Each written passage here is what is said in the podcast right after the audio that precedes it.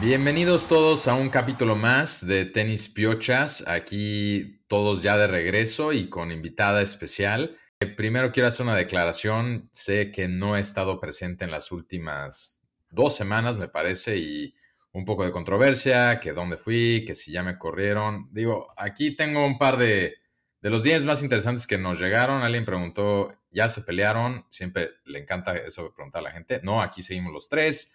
2, ¿ya te internaron? No, tampoco, estaba de viaje, pero era para temas justo del podcast, no para ese tipo de temas, pero gracias por la preocupación.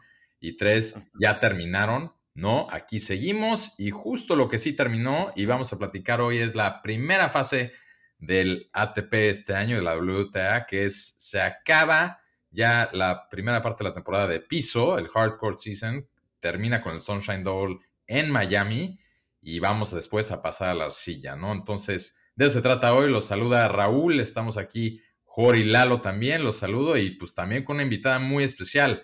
Cuéntanos, Lalo. Rulo, ¿cómo estás? Qué milagro, cabrón. Vivo. Ahora sí que ya ni te reconocías, estuvimos yo y Jor haciendo un par de entrevistas para tu reemplazo, pero pues vamos a ver cómo nos va.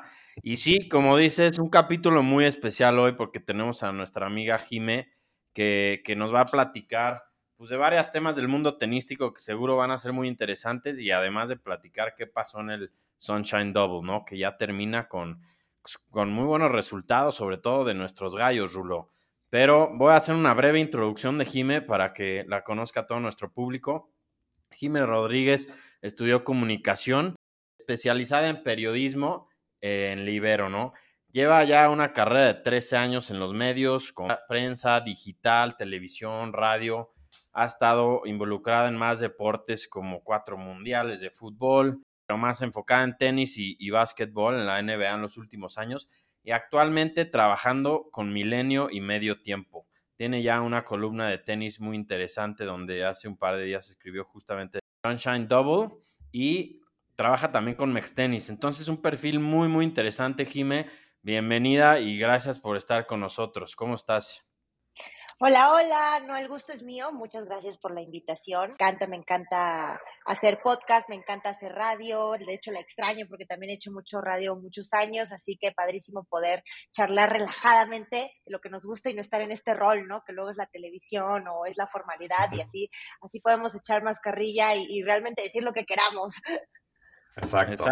Aquí te puedes abrir un vinito, una chela con toda confianza y pues una vez más, gracias por estar aquí. Jor, ¿qué pasó la última semana en Miami? ¿Y quién gana, cabrón? Un desenlace bastante interesante que no, yo, por lo menos yo no me lo esperaba desde que se cuadraron las semifinales, güey. Sí, totalmente. Lalo, ¿cómo estás? Un placer estar aquí nuevamente contigo. Rulo, bienvenido de vuelta. Y Jime, un placer tenerte también por acá y agradecerte también que estás por acá, ¿no? Y sí, Lalo, como dices, pues ya acaba el Sunshine Double, acaba el torneo de Miami y se lo acaba llevando Medvedev, ¿no? Que lo platicábamos un poco ahí en redes y la semana pasada. Rulo está aquí levantando las manos celebrando porque sabemos que era su gallo, pero sí, lo decíamos, ¿no? Justamente el lado de Medvedev se abrió mucho y creo que llegó bastante fácil a la final. Y por el otro lado, gana un Sinner que llega ya muy cansado a la final. Tuvo una semi contra Alcaraz que lo acabó desgastando tremendamente a Sinner. Hasta ahí en la final decía al final que se sentía un poco mal. Pero bueno, Medvedev, nada de crédito quitarle a él. Le acaba ganando 7-5, 6-3 al italiano. Y pues sigue el gran año del ruso, ¿no? Que creo que no es para menos, ¿no? Creo que ahorita se viene todo el clay court season donde Medvedev sabemos que no es un gran jugador en esa superficie, pero aprovechó el hard court season que fue todos los torneos que pasaron, ¿no, Rulo? ¿Qué opinas tú de tu gallo? Exactamente, ¿no? Pues yo no estuve 2 semanas, pero las cosas se quedaron como las dejé. Como ya nos has escuchado, aquí hacemos predicciones y yo al principio del año dije que siento que Medvedev puede recuperar y acabar el año número 1, pero también cuando empezó esta racha y empezó a ganar torneos, lo puse de campeón para el Sunshine Double, lo puse en Indian Wells y en Miami, ¿no? La verdad es que en Indian Wells pues todo el tiempo se estuvo quejando más de la cancha dura, pero en Miami le vi más oportunidad, estudié bien el draw y vi que podía llegar con un camino, como dijo Jor, mucho más fácil. Entonces ahora sí que me cuelgo la medalla, porque como puedes ver a estos pares de novatos, por más que los deje 2 semanas, pues llego aquí y tengo los elogios de haberle atinado a Medvedev, ¿no? Y pues sí, a ver, soy el primero en admitir, la verdad es que yo tenía miedo porque los dos que venían del otro lado están jugando muy buenos niveles, pero pues bueno, cuando se autodestruyen tus enemigos, pues acabas ganándola, ¿no, Lalo? A ver, Rulo, espérate. Vámonos 2 pasos atrás. Acuérdate que la soberbia mata en primera, pero sí, buen pick, Medvedev impresionante. Pero Jime, no sé si lograste ver la semifinal. No, creo que es importante recalcar ahora sí que el streak, la rivalidad y los buenos partidos que van con Sinner y Alcaraz. Y ya luego nos metemos a la final, ¿les parece? Vale. Bueno, primero que nada iba a decir que Raúl, espero que hayas apostado ya que eres tan bueno dando predicciones y hayas ganado algo más que respeto de tus queridos amigos y colegas a raíz de atinarle a lo de Medvedev. Y va ahorita... Te lo dudo mucho. Platicamos primero, platicamos más de la semi, como decían, entre Sinner y Alcaraz antes de llegar a lo que es la final y Medvedev y lo que se viene para él. La verdad, pues, un partidazo, eso es lo que nos regalaron estos 2 jóvenes, creo que ya desde el año pasado habíamos comentado, ¿no? Los aficionados que somos al tenis, en los medios, etcétera, que es la rivalidad de la siguiente década, que si nos están dando este tipo de espectáculos ahorita, pues solo se va a poner mejor en unos años, si las lesiones se lo permiten, Alcaraz también, por supuesto, y pues era un volado, estaban las cosas un tanto parejas, Alcaraz había ganado en Indian Wells, se da esta revancha para Sinner justamente, que lo tiene más que merecido porque tuvo demasiadas dobles faltas, sin duda alguna. Alcaraz no estuvo bien en su primer servicio y creo que Sinner también, si alguien va a aprender a conocerse uno del otro, son estos 2 rivales, ¿no? Como porque son contemporáneos, porque son casi de la misma edad y porque se vienen muchos partidos entre ellos. Entonces hay que ver quién va a poder sacar en un futuro estrategia para enfrentar a cada quien y sobre todo en las diferentes superficies. O sea, creo que eso es de lo más interesante que vamos a poder ver en el Tour los próximos años. Y bueno, qué bueno que Sinner también acorraló a Carlitos. O sea, Carlitos, la verdad, pues sí, ese es mi favorito de lo que viene. Cualquiera sería como estar ciego si no le gustara lo que está viendo de Carlos para los siguientes años. Pero creo que está bien llevar las cosas pues un poquito parejito para que no todo sea de que siempre gane el mismo, para poder disfrutar esto. Y lástima que no pudo, ¿no? O tenían otra final en Miami, era la segunda vez que llegaba, o sea, hubiera estado genial que lo lograra concretar, pero creo que tiene mucho camino por delante y al final pues nos quedamos con esa semifinal que fue como una final adelantada. Sí, de acuerdo con eso. Ya habíamos visto, como mencionas, en Indian Wells que se dieron sus madrazos y creo que esta vez que gana Sinner, creo que le va a ayudar mucho mentalmente, sobre todo ahorita que ya se van a la parte de la temporada de arcilla, porque pues 2 derrotas seguidas hubiera sido muy fuerte. Sinner a veces, por lo menos en Indian Wells, yo siento que dejó un poquito que desear en momentos importantes y pues vamos a ver cómo sigue. Lástima en la final que no pudo demostrarlo todo, creo que se anduvo sintiendo mal, pero pues nada que reprochar. Medvedev, pues así cierra su temporada de piso, como decía Raúl, 4 títulos en 5 finales, y pues, Rulo, vamos a ver cómo sigue de aquí Medvedev, ¿no? Si todos tus medallas se pueden mantener en la arcilla, que lo dudo mucho, pero muy buen comienzo el ruso, y qué gusto que pues estén en tan buen nivel Medvedev, Sinner, Alcaraz. Y vamos a ver quién se le puede topar a Djokovic, ¿no? Así es. Y bueno, yo nada más, y les pregunto esto también a Jor y Jime, a ver, estamos hablando ahorita de Alcaraz y ok, muy bien y todo, pero también un poquito a qué precio, ¿no? Porque ya se lastimó, ya se dio de baja de los siguientes torneos y es lo que yo también siempre le he dicho a Lalo, que es muy aficionado de Alcaraz, que a mí es lo que me preocupa, ya habiéndolo visto en vivo y cuando lo veo en la tele, se desgarra tanto por cada punto que por más joven que esté y todo, siento que luego estos efectos secundarios como daños colaterales es cuando pues de repente se lastima, ya se tuvo que dar de baja de Monte Carlo, ¿no? Y por el otro lado, pues Sinner, ok, sí, una final adelantada, pero pues también mentalmente ya perdió, no puede todavía con los Masters, ¿no? A nosotros en este podcast le hemos apostado mucho a que es un jugador clutch en 2 de 3 sets, pero pues no puede ganar un Masters todavía, que es a 2 de 3 sets, entonces eso me preocupa a mí un poquito más, en cuanto está en el escenario más grande, que son los Grand Slams, en una segunda semana de Grand Slam, sobre todo, ¿no? Sí, totalmente. A mí la verdad también me decepcionó bastante lo de Sinner. O sea, después de la semi que se echa, yo ya lo tenía ganando el torneo, pero la verdad también se enfrenta un Medvedev muy descansado y muy motivado, ¿no? También, o sea, Medvedev trae un streak muy, muy fuerte. Es su cuarto título en 5 posibles, ¿no? Entonces también no es que Sinner llegó a la final y se fue a enfrentar a un jugador X, ¿no? O sea, se enfrenta a un jugador que yo creo que es con Alcaraz y no sé con quién más, de lo mejor que hay en el Tour ahorita, mínimo en cuestión de rachas, ¿no? Entonces, sí, la verdad decepciona un poco Sinner porque como que es lo hemos platicado mucho tiempo aquí, ¿no? Se está volviendo un poco el jugador como que el what if, ¿no? O sea, ¿qué hubiera pasado si ganaba ese último partido? Ganaba más torneos, lo dijiste tú, Jime, hace rato. Es su segunda final perdida en Miami, también pierde en el 2021 contra Urcax, que no sé qué hacía ahí, la verdad, pero no sé, ojalá Sinner como que levante rápido después de este torneo y en arcilla, pues ojalá también aproveche que no están algunos jugadores clave, que ahorita lo vamos a comentar también, ¿no? Totalmente, la verdad creo que lo único que le falta a Sinner es ganar ese título grande y tiene que ser sí o sí este 2023, esa es la realidad, creo que tiene tiempo. Y al final, por más que sabemos que el tenis es un deporte que es de puntos, como muchos otros deportes, gana alguien, etcétera, y no es de apreciación como los clavados, como la gimnasia, como el boxeo, etcétera, pues hay ciertos estilos que nos gustan más que otros y eso se vale.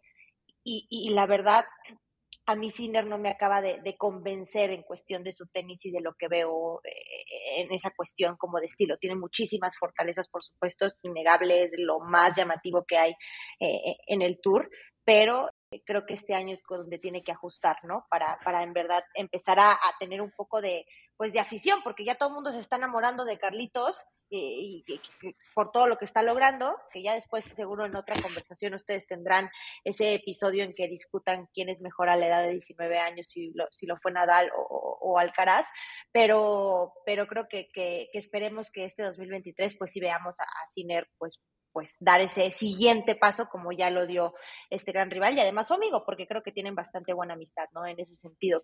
Y del lado de Medvedev, pues a mí, o sea, yo la verdad en la final yo sí veía favorito a Medvedev, se me haría una locura poner a Sinner como favorito en el sentido que Medvedev, sabemos la fortaleza que tiene en las canchas duras, en el que venía más bien descansado y en el que además no solo son estos títulos en 2023, los 25 triunfos que tenía, sino que son ya 19 títulos en 19 distintos torneos, ¿no? Esto es una estadística, la verdad, impresionante del ruso.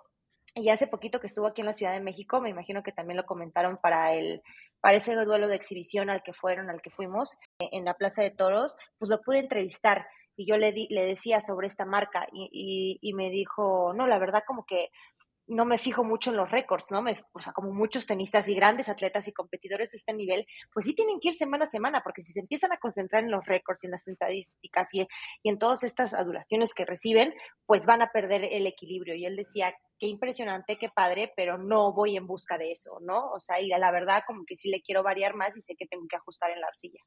Bien dicho, sí, lo dijiste muy bien y creo que también lo que ha pasado muchos con Medvedev es que tuvo de repente tan mal año después de haber tenido un tan buen año cuando ganó el US Open que a todo mundo como que lo volvió a descartar, sobre todo que fue el año pasado como con el regreso de Djokovic, etcétera, pero sin duda una fuerza y pues qué padre esa entrevista lo que te contestó, ¿no? Porque esos son los atletas, es cuando te das cuenta, ¿no? Que están hechos de algo más, cuando no están pensando en ese tipo de récords que nosotros como aficionados vamos viendo, ¿no?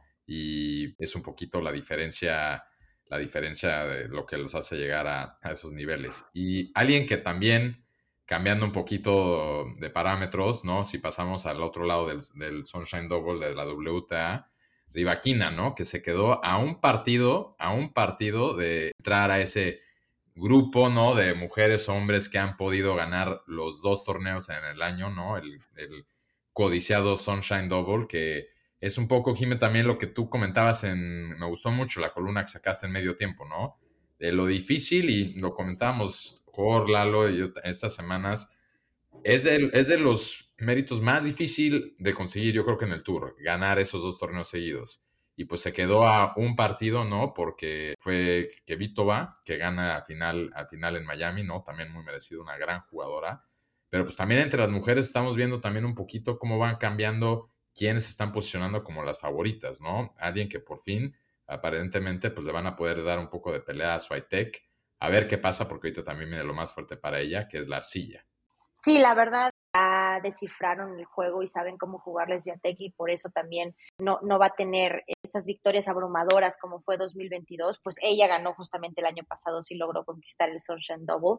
Las otras son Steffi Graf, Kim Clijsters y Victoria Azarenka. Y yo sí iba con Rybakina, honestamente, creo que empieza a ganar muchísimos admiradores, tiene un saque bastante sólido, es como más tímida, como más reservada, pero contesta bien, obviamente, preparada. A mí me parecen lamentables estas comparaciones que han hecho extenistas y también ciertos analistas en los medios de que hay la diferencia con Emma Raducanu, que se metió a hacer miles de sponsors y patrocinios y comerciales. Es como, pues, cada quien tiene que ver un camino y más allá de eso, no porque estés en los medios o no, significa que vas a caer en picada, ¿no? En ese sentido, en tu tenis. Creo que hay distintos casos, porque también se podría estar del otro lado de la balanza con muchos hombres que han estado al más alto nivel y también con patrocinios y comerciales y estando frente a las cámaras. Pero bueno, la verdad, Rybakina está ganando muchos adeptos. Creo que este va a ser un gran año para ella, a pesar de que no consigue los dos títulos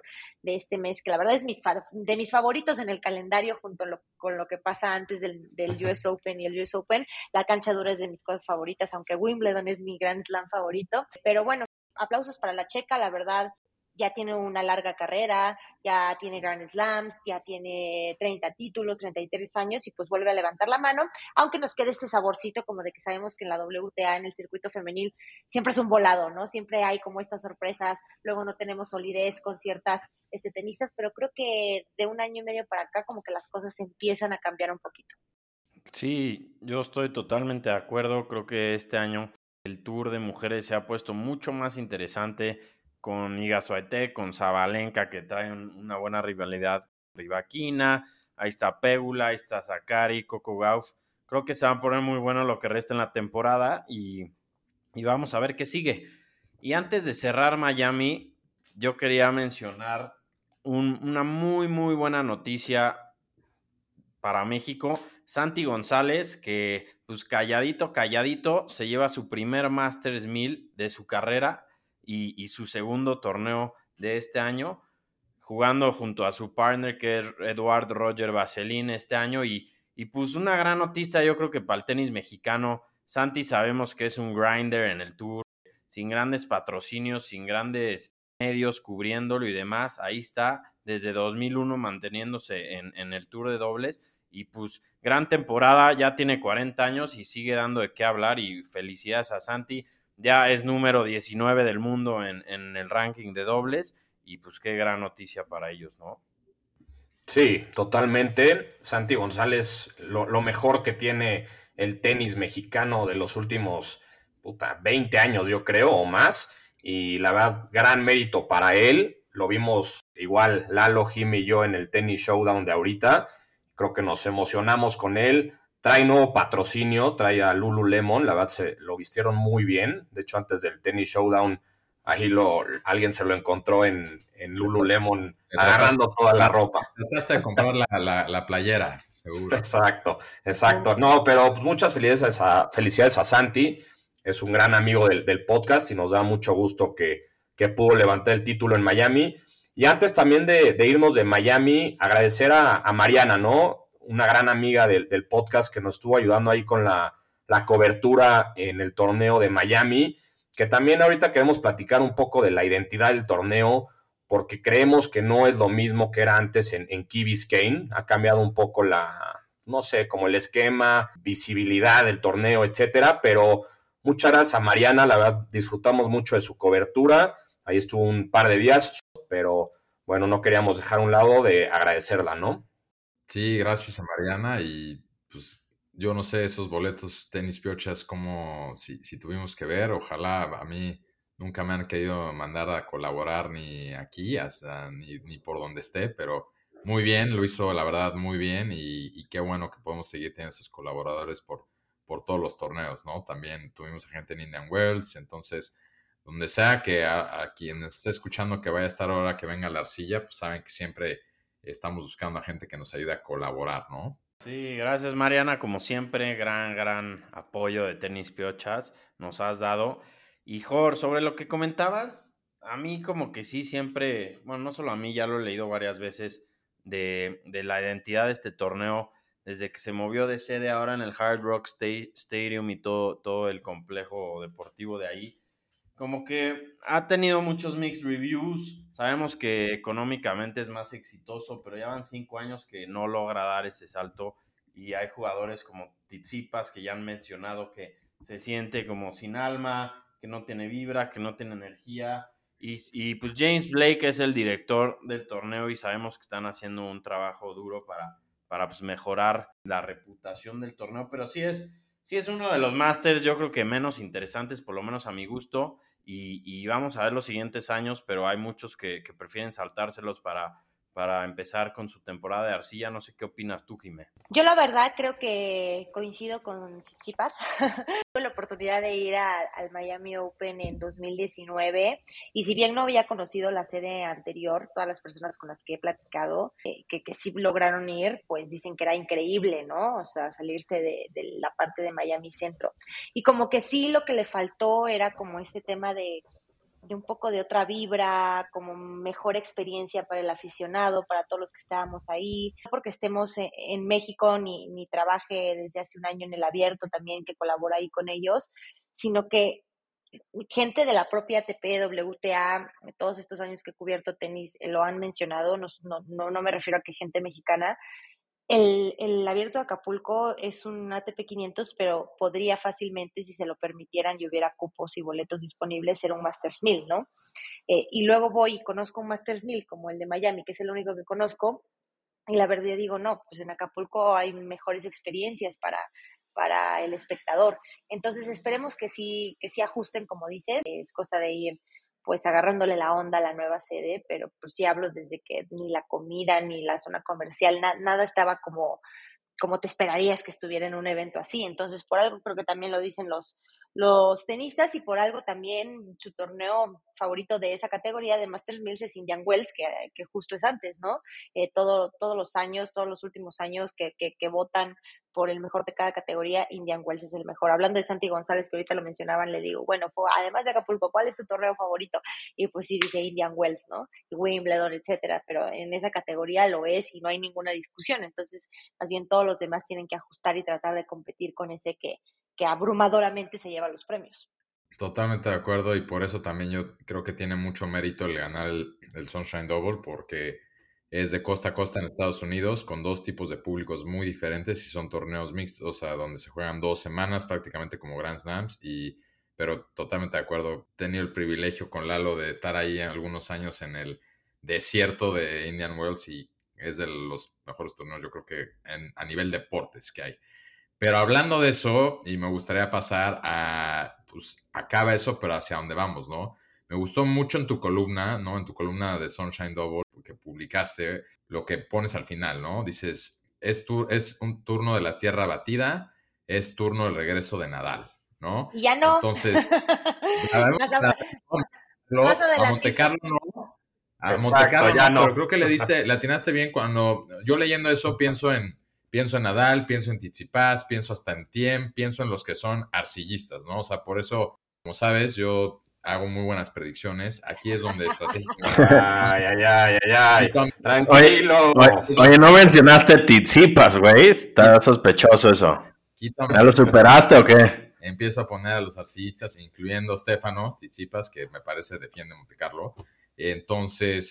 es ya otro boleto, ¿no? Estamos pasando a la segunda fase, como nos gusta llamarla, del tour. Y pues nada, ahorita abrimos un poquito, muy abiertamente la conversación, porque a mí no me gusta empezar a predecir mucho basando en cómo están entrenando, sino hasta que vea alguno de los torneos. Pero pues se vuelve otro volado, ¿no? Lo que viene ahorita de aquí hasta París. Sí, totalmente. Creo que es algo, una superficie completamente diferente. O sea, la verdad es, por ejemplo, Medvedev, sabemos y ya lo hemos platicado que no es un jugador arcillista para nada.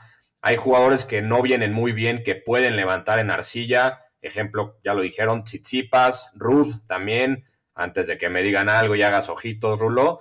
Ruud también sabemos que es bueno en arcilla, entonces creo que puede levantar su mal inicio de año. El mismo Sinner, que ya lo platicamos, también puede aprovechar ahorita que no van a estar Alcaraz, que ya se bajó de Monte Carlo, Nadal ya se bajó de Monte Carlo y Félix ya se bajó de Monte Carlo, ¿no? Pero también no dejemos un lado, y Rulo, tú y yo siempre lo decimos, el regreso de Novak Djokovic, ¿no?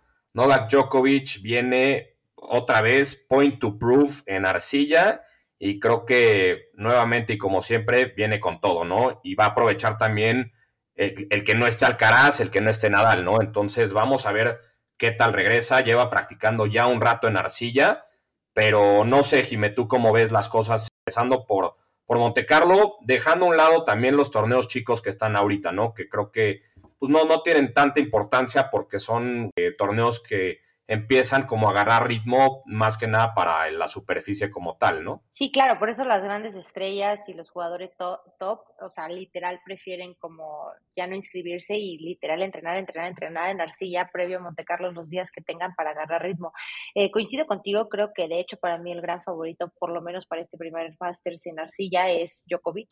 Viene con un hambre impresionante después de no poder estar en Estados Unidos, que afortunadamente va a poder estar en el US Open, ya que cambiaron las regulaciones. Entonces yo lo veo como gran favorito. Incluso hace rato que comentabas el tema del número uno, sí, la gran disputa va a estar entre él y Carlos Alcaraz este año. Y bueno, opción de los que ya mencionaban que son fuertes sobre tierra batida, pues Tsitsipas no sabemos ni qué le pasó, porque desde la final del Abierto de Australia como que solo ha disputado 5 partidos y perdió 3, o sea, sabemos que el arcilla es su fuerte, pero ha estado pues no como nos tenía acostumbrados, entonces esperemos que ahora sí pueda retomar nivel, tal cual, es muy decepcionante. Y Ruud, que también ha sido decepcionante en estas últimas semanas, Acapulco, pues también es la temporada predilecta para él. Entonces, esperemos que haya más nombres y más variedad, ¿no? O sea, como que para que se ponga divertida también la etapa. Claro, contigo, y seguramente pues se van a pagar muchos de los especialistas en cancha dura y se van a empezar a aprender los especialistas en arcilla, sobre todo pues españoles, sudamericanos, y vamos a ver qué pasa en estas semanas que todo camino lleva a Roland Garros, ¿no? Pero fuera ya de toda la noticia que pasó en el Sunshine Double, que dice que Raúl le pega a los picks, ahora resulta. Ahora sí, Jime, queremos hacerte un par de preguntas, queremos que nos cuentes más, como tú que trabajas en Mextenis, que vas a muchos torneos, que pues puedes codearte un poco más con jugadores y meterte un poco más a detrás de cámaras. ¿Qué pasa fuera de cámaras? ¿Cuáles son los chismes? ¿Qué nota tienes aquí fresca que la gente no sabe? ¿Cuáles son los chismes? No, la verdad disfruto mucho, es increíble poder estar tras bambalinas, y no solo por mi profesión como periodista, que pues sí, podemos entrevistarlos y todo esto, pero la verdad es que desde que entré a Mextenis tengo todavía más acceso, ¿no? Para ver lo que es un torneo atrás, y la parte de la organización es otro tipo de trato también. Entonces, no es lo mismo trabajar en medios que trabajar ya para un torneo. Ha sido un año increíble en ese sentido. Ojalá fueran muchos torneos, como tú dices, no voy a tantos, o sea, los que he ido... Por otro lado, ha sido por mi propia cuenta, pero esperemos que este año me puedan mandar a muchos más. Y creo que al final es como, ahorita en Acapulco se vivió mucho, ¿no? Creo que luego también la gente le gusta mucho y cree que es muy fácil criticar lo que sucede cuando a veces no se entienden las entrañas de cómo suceden las cosas. Entiendo obviamente que fue muy triste para el torneo y para la afición que fueran tantas bajas cuando empezó, pero pues así es el tenis. De hecho, creo que los verdaderos aficionados del tenis entienden perfectamente lo que pasa en el año y el tipo de bajas que sufren, como ahorita, el Masters de Monte Carlo, ¿no? O sea, 3 estrellas no estando ahí, no es culpa del torneo, obviamente, no puede haber ciertas garantías por más que Carlos estaba prometido para este año, etcétera. Así son las lesiones. Hablaba con un entrenador que me llevo, Facu, el entrenador de Norrie, ¿no? Y le decía, no, qué triste, ¿no? Que no va a poder estar tampoco Norrie, etcétera. Me dijo, no, claro, es que no son máquinas. Y la verdad es que ningún tenista planea su calendario basado fuera de los Grand Slams y algunos Masters 1000 en, que todo gira alrededor de Acapulco. Pues no, o sea, tienen que ir semana a semana viendo cómo se siente su cuerpo. Fue como un buen chisme, yo creo que estando ahí, como que yo vi mucho enojo de la gente, y por supuesto lo entendía, pero también hay que entender la parte de los tenistas, ¿no? Que es completamente diferente a lo que realmente cubren los medios y lo que la gente puede llegar a pensar. Y bueno, también por otro lado están obviamente estas personalidades, ¿no? Siempre hay unos más queridos que otros por lo que demuestran en sus entrevistas, frente a cámaras, sus comentarios, y a la hora de la hora... Queremos nombres, queremos nombres. No, por ejemplo, a ver, te voy a dar los nombres. El año pasado, en Los Cabos, ya desde Acapulco, decía, ¿no? Ay, Medvedev parece un poco mamón, etcétera, o lo protegen mucho porque va a ser el número uno, etcétera. Se le entrevista en Los Cabos y la verdad, Medvedev es un tipazo, o sea, es súper bueno contestando, es súper relajado, siempre tiene una sonrisa en la cara, es súper respetuoso, te da el tiempo, o sea, que necesites, súper, súper bien, y es como contrario a lo que la gente como comentaba alrededor de él.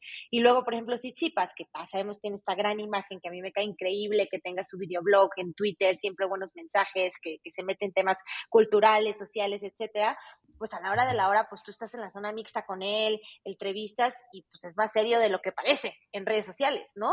O sea, tiene otro tipo de trato, no sé si es un tema de concentración, tal cual, de que pues sigue concentrado después de los partidos así, pero es súper serio y pues sí, tirándole más a mamón que agradable. No digo que sea siempre así, pero sí me sorprendió que como que no coincide con la personalidad que vemos en sus plataformas. Le vas a romper el corazón a Rulo, que él ya estaba muy ilusionado con Tsitsipas.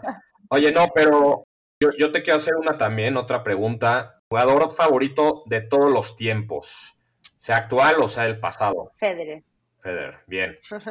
Si ya no, Federer es el número uno. Y... Bien, si bien respondido bien, ahí. Ahora a los tres, mucho mejor.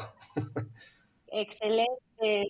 Como ya lo hemos dicho aquí, Jime, tal vez hay mejores, tal vez hay unos que tienen más Grand Slams, pero más grandes nunca, no hay y no habrá. Totalmente de acuerdo, es que lo que hablábamos, ¿no? Tiene que ver con un estilo, con algo de apreciación, con algo de revolución. La verdad, no, yo lloré muchísimo cuando se retiró. Sí, no. Oye, ¿y jugador favorito de la actualidad? O sea, que no se haya retirado. Activo. Híjole. No, dos, si quieres, órale, para que sea más fácil. Mi segundo favorito sigue siendo Agassi, o sea, crecí con él, pero a ver, activos, es que la verdad, por un rato fue Tsitsipas, como que trataba de encontrar quién va a reemplazar a nuestro Federer, es irreemplazable, obviamente, pero sin duda, pues sí, yo creo que me ha gustado, sí, Carlos Alcaraz me está gustando bastante, y fíjate que... Otro que me cayó muy bien y que creo que puede llegar lejos, aunque algunos le llaman una personalidad arrogante, es Rune, ¿no? Holger, como que siento que está muy chavo, no es que haya ganado la gran cosa, pero siento que hay que echarle un buen ojo, sobre todo estos 2 años que se vienen. En toda la polémica con Babrinka y todo eso, la verdad, yo lo entiendo más a Rune. Ay, no, me estoy olvidando de mencionar a mi gran favorito. A mi gran favorito de los últimos años, y es Kyrgios. No, espera. Sin duda alguna. Ya acabó. Ya nos vamos. Uy. Ya. Dime. Ibas perfecto. Gracias. Ibas perfecto. O sea. No. Dime, ¿no? ¿A dónde te mando ese trofeo? Porque tienes unos picks increíbles y gracias a que hay a otra persona que vea el potencial, vea lo que es un Kyrgios en el ATP Tour. La verdad, digo, lo teníamos un poco olvidado porque no lo hemos visto desde hace semanas, pero la realidad es que Kyrgios es impresionante, y más verlo en vivo, o sea, y su personalidad, todo, o sea, yo sí creo que era algo que el tenis necesitaba, me cae demasiado bien, entonces, sin duda ha sido de lo que más me ha divertido en los últimos años. No lo aguanto. Totalmente de acuerdo contigo, Jime, solo los conocedores ven esa parte de un jugador así. No, es ir a sentarte a ver un berrinche, o sea, cuando quiere, pero cuando no, lo he visto cuando quiere y sí es muy respetable verlo, pero cuando no quiere, es de las peores experiencias en un estadio estar viéndolo jugar si no quiere estar ahí, y desafortunadamente me ha tocado muchas veces verlo persona cuando no quiere estar ahí y es... Pero con una que quiera, ya estuvo. Obviamente él nos privó de su propio talento por su propia personalidad muchos años hasta que empezó a dar esa constancia desde que tuvo esta nueva relación también y que lo ha dicho, ¿no? Salió de todos estos temas mentales, etcétera, como que empezó a agarrar madurez. Sí nos privó varios años de lo mejor de su talento, pero pues bueno, vamos a ver cómo regresa. Será un año clave también. Sí, de acuerdo. Pues vamos rápido, nada más ya para acabar al top 10 y ya nos despedimos porque sí se movió un poco. Lo más importante es el número 1, que regresa Djokovic ahí, sin haber jugado, ¿no? Eso es algo clave también, y eso es mucho de quién defiende los puntos y demás. Alcaraz no pudo defender Miami, entonces pierde ahí puntos. Djokovic 1, 2 Alcaraz, 3 Tsitsipas, 4 Medvedev, 5 Ruud, 6 Rublev, 7 Félix, 8 Holger Rune, 9 Sinner y 10 Fritz, ¿no? Entonces, así el top 10 del ATP y de la WTA, también rápido, 1 Swiatek, 2 Sabalenka, 3 Pegula, 4 García, 5 Javer, 6 Coco Gauff, 7 Rybakina, 8 Kasatkina, 9 Sakari y 10 Kvitova, ¿no? Que ganó Miami. Rulo, ¿qué opinas? Bien, un top 10 interesante, ¿no? De los dos lados, lo de Djokovic, pues ya dijimos, ¿no? Otra vez, a ver si vuelve a empezar a hacer ruido. Y yo no te había preguntado nada, Jime, así más personal, pero a ver, ya que te digo que soy el maestro de las predicciones, te pregunto a ti. Maestro, güey. ¿Quién es? Tranquilo, güey. No les hagas caso. No te dejes impresionar, Jime. Venir los cuadré. Pero, Jime, te pregunto a ti, ¿a quiénes así, sin haber visto todavía ningún punto en arcilla, a quiénes ves como favoritos a que acabando la arcilla, después de Roland Garros, hayan tenido el mejor resultado concretamente? Puede ser ganar Roland Garros o no. Alguien del ATP y de la WTA, así, quien te venga a la mente. O sea, para toda la temporada de arcilla, ¿no? ¿Te refieres? Y que puede ser nada más ganar Roland Garros, ¿no? O sea, porque puedes ganar los demás Masters.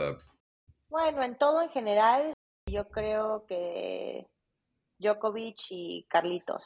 No sé, no puedo decir uno. O, pero bueno, te la pasamos, te la pasamos. Sabemos que obviamente pues Nadal pues, va a ir por Roland Garros y pues hay muchos rumores de que ya después de eso se va a retirar. Vamos a ver. Es más, sí, te la cambio si quieres. Directo, al punto, porque también lo vayamos comentando aquí en algunos capítulos. ¿Se va a retirar Rafa Nadal después de este Roland Garros? ¿Sí o no? Yo digo que sí. Madre, eso, con eso. Yo digo que sí. Yo también opino lo mismo. Igual. Madres, qué fuertes declaraciones. Pero bueno, pues ya ha sido uno de nuestros capítulos más largos en la historia de Tenis Piochas. Jime, por favor, compártele al público tus redes sociales, tu columna y todo para que te sigan y antes de agradecerte sepan en dónde tiene que ser eso. Muchas gracias. Espero que no se hayan aburrido en este capítulo que aunque haya quedado largo y si lo escuchen completo, pero los espero en @jimejime con J y doble I la primera Jime, tanto en Twitter como en Instagram. Por ahí andamos siempre compartiendo cosas y pues esta columna que les contaba que acabo de estrenar se llama Hablemos de Tenis, es en Medio Tiempo y sale todos los lunes. Así que por ahí. Pues Jime, una vez más, muchísimas gracias. Podríamos estar horas aquí discutiendo. Yo me quedo con lo de Kyrgios, pero siempre es padre saber que no solo hay más fans tenísticos, sino también gente que se dedica a eso. Y pues felicidades por todo lo que has logrado en tu carrera. Esperamos verte en Los Cabos y gracias por tu tiempo una vez más. Sí, muchas gracias, Jime. Gracias por estar por acá. Seguramente te tendremos en algún episodio pronto. Y bueno, nos estamos en contacto. Un saludo igual para todos los que nos escuchan. Gracias, Jime. Muchas gracias a ustedes.